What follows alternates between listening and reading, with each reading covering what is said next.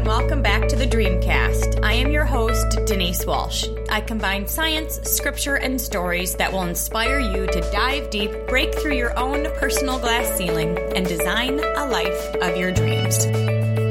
Welcome to episode two of the Dreamcast. Before we get started today, I just want to say a big, sincere thank you to all of you. I received so much love and support in starting this podcast. And when you do anything new, I can tell you there's a bit of fear. And so I just so appreciate all of your comments and your subscriptions and your reviews and just the feedback that I have gotten has been amazing. So thank you, thank you so, so much. Now, I'm really excited about this topic topic because every single year in the fall, you know, October, November, December, I spend time reflecting. I take a look at what I did over the past year, what progress I made, what worked, what didn't work even who I spent time with in order to truly evaluate if I'm headed in the direction I desire. I also spend time with God during this time of reflection. I get quiet with the goal of allowing Him to speak direction and vision into my life.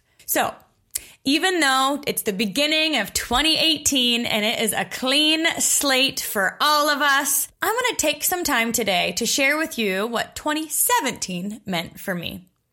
There are seven things that I learned when I look back on this year. And the first one is to take 100% responsibility for my life. Now, this may be a bit surprising. You may be thinking, wait, you're not taking 100% responsibility. And honestly, in most situations and in most areas of my life, I am. But what I have found is that it's very easy for me to default to my husband. Uh, in fact, I think that he is so wise and smart, and he's the marketer, the business person, the money guy. Like, he's the one that knows how to do things that I don't know. And so I often default to him for taking action for our family. But what I know is that sometimes I have ideas too. in fact, I've been wanting to make more YouTube videos for years. I have had this podcast brewing in my heart for years. I have wanted to write a, a Dream Life workbook with a journal and an action planner and time management skills and all these things for years. And yet I was waiting for Brandon to say, all right, I'm ready. Let's do it. I feel like I was waiting it, waiting for it to be a priority for him. And over the past several years, you guys, it was never a priority for him. And so guess what? Nothing happened. So this year, I decided that in order to get something different, I had to do something different. And if I wanted these things to come to fruition, then I had to do it myself. Now, this moves into number two, the second thing that I learned this year. The reason that I was defaulting to him is because I felt like I didn't know how to do it. I don't know how to record a podcast or edit it or make a YouTube thumbnail or all these crazy things. And what I have learned, this is number two, is that anything you want to do, you can learn. Seriously. If you want to learn how to write a book, you can learn that. If you want to learn how to start a YouTube channel, if you want to learn how to start a business or a cooking or whatever you want to do, you can look it up via YouTube, Google. You can learn how to do it. And so that's exactly what I did for this podcast. I searched, how do you start a podcast? What audio programs do you use? What microphone do you use? How do you create show notes? How do you upload it to get it on YouTube or iTunes? You know, I just searched. And what's so cool is that because I learned these skills myself, I take full ownership of it. You know, it's one of those things when you when someone does it for you, you take it a little bit for granted or maybe you're not as proud because I searched and Googled and figured it out on my own, I am even more proud to bring these podcast episodes to you because I learned how to do it myself. So, the second thing I learned is anything that you want to do, you can learn. The third thing is that as you're learning what to do and maybe even what you need in order to do what you want to do, you may learn that you need to ask for help. So along this process, I decided that there were some things that I didn't really want to learn or I didn't want to spend time on, or maybe it wasn't something that needed to be me. And I asked for help. I found a writing coach and for three or four months, I worked with her once a week to help me, to hold me accountable and help me with writing the workbook. I found an editor just by talking to people at a wedding. I found a website guy who's helping to rebrand me and, you know, made the cool podcast image thing. And he's, he's somebody that I can go to for those types of needs. And I even found someone to help with writing the blog and show notes and all the things that go behind the scenes when you're doing a podcast. And I found those people by number one, knowing what I wanted. So I had to start learning to realize all that was involved. But then I started talking to people. I started asking. I started being loud about what I was looking for. And not only did names pop into my mind, but referrals came to me just by talking to people at a wedding or at a coffee shop or telling people what I was up to. They would say, Oh, my friend does that or knows someone or you know how it goes. And so once I realized what I needed, I started being loud with it and I asked for help. Number four is meaning over money. Now, I have always been somebody who wanted to add value. I would say I'm a competitive person. I'm type A. I'm goal focused. I'm not that money driven. Uh, but the more I add value, I know the money will come. And so I've learned this year just to truly focus on my sweet spot. Focus on what I love, focus on what brings me joy, focus on what are things that I could do for hours and not get bored, and trust that when I'm creating content that's valuable to others and impacting people, the money will come. If our eyes are just on money, it can honestly be a lonely place. You can be at the top of a mountain by yourself. Uh, it can be fleeting. You can get there, but still not feel satisfied. So when I focus on meaning, I focus on helping people, myself, my family, everybody around me get better. And I just trust that the money will come. Number five, calendar is king. Now, here's the deal. We can do tons of personal development. We can listen to audiobooks and listen to podcasts and read books, uh, you know, devotionals. We can do tons of stuff to to get our mind right. But if we don't put it in the calendar, if we don't do something different with our time in the calendar, then most likely nothing will change.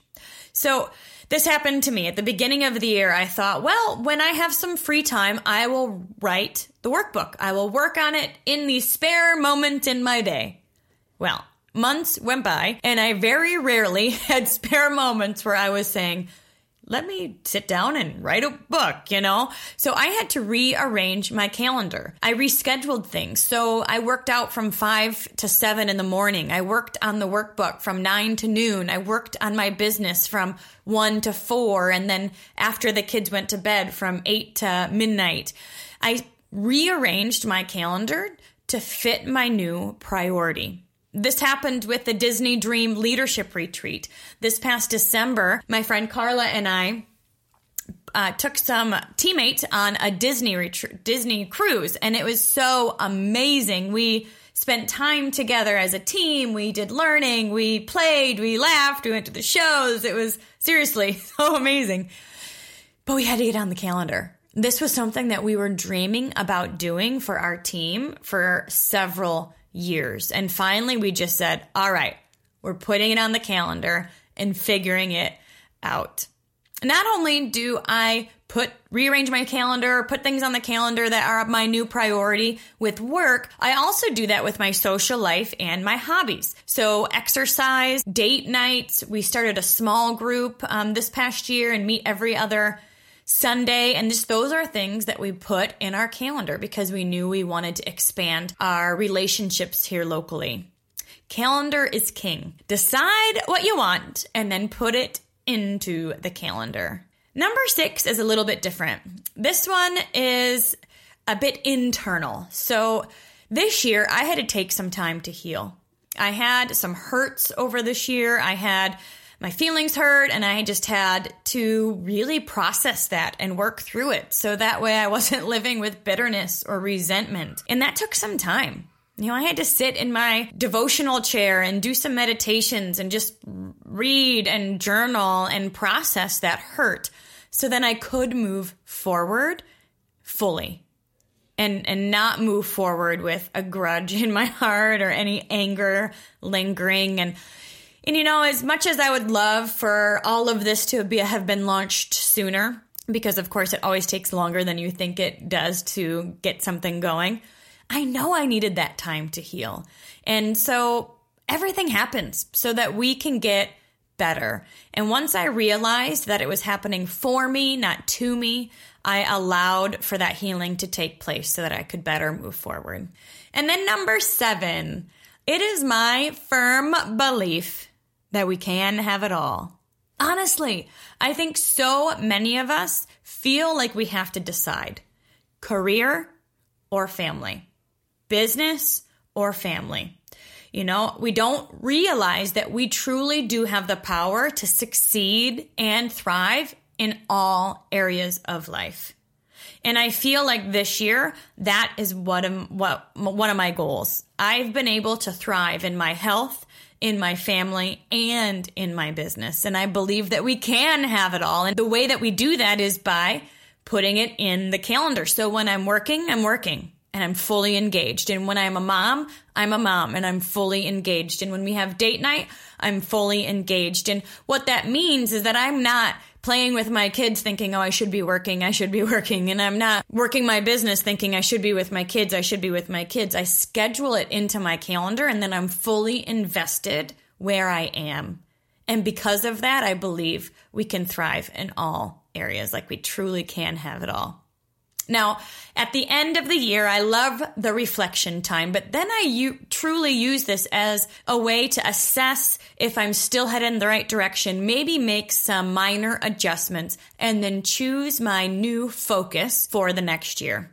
So I have chosen a word for 2018 and I challenge you to do the same. Now, this is just a way to have a focus, to have something that keeps you motivated, it keeps your fire lit. You know, you're just excited about this next year. My word for 2018 is greater. And this comes from the book of John in the Bible. In the book of John, he writes about seven miracles of Jesus, including feeding the 5,000, uh, the raising of Lazarus. Um, there's obviously several others in John as well. And then in John 14, 12, he says, Very truly, I, Jesus is speaking, and he says, Very truly, I tell you, whoever believes in me will do the works I have been doing and they will do even greater things than these. And I he, see that. I read it and coming off of all of the miracles that Jesus experienced and performed and all of the witnesses that were there. And then he says, Whoever believes in me will do the works that I have been doing, and they will do even greater things than these.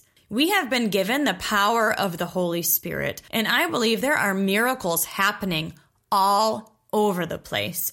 And this next year, I pray that my eyes and my heart will be open to the Holy Spirit miracles that are happening all over in my life. We will do even greater things than these. I expect it. I, I'm waiting for it. I'm so open for it. And I, I, think these miracles can be anything. One silly example is that I lost my diamond ring the other day. Not my diamond ring, it was an earring. It fell out while I was sleeping, which is so shocking because it's a screw in. I don't understand how that happened, but it fell out and I don't want to lose that. And so I was searching all over my room and I took all the sheets off my bed and I'm looking underneath everything and by the pillows and all of that. I look in my scarf because, hey, I don't know where it fell out. Maybe it was putting my winter scarf on. And I, I just took a step back and I prayed and I said, all right, just please just guide me to this earring. Just guide me. I'm just going to settle in and trust that you'll lead me to it. And two seconds later, I stepped on it. Now, I think there's a lot of more important miracles to be had uh, rather than a diamond ring, uh, earring, but it was just another reminder that no matter how big or how small, the Holy Spirit is with us and He wants to perform these miracles, but we just get to ask and we get to believe. So my word is greater for this next year and I plan to keep my eyes and heart open to these miracles and uh, I'm excited to see what it brings. So 2017 is over for you.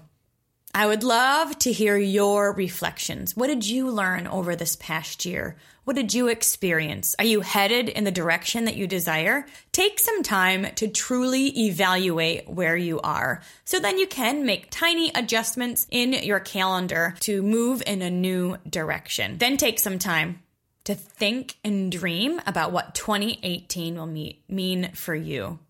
And what I would love is for you to share your 2018 word below. So thank you so, so much again for listening in to episode two. Please don't forget to leave a review, subscribe, share with your friends. The next six weeks, I plan to upload three times a week with weekly uploads ongoing after that. So stick around. We've got a lot more to learn. Some awesome content and interviews are coming your way. And remember to dream big.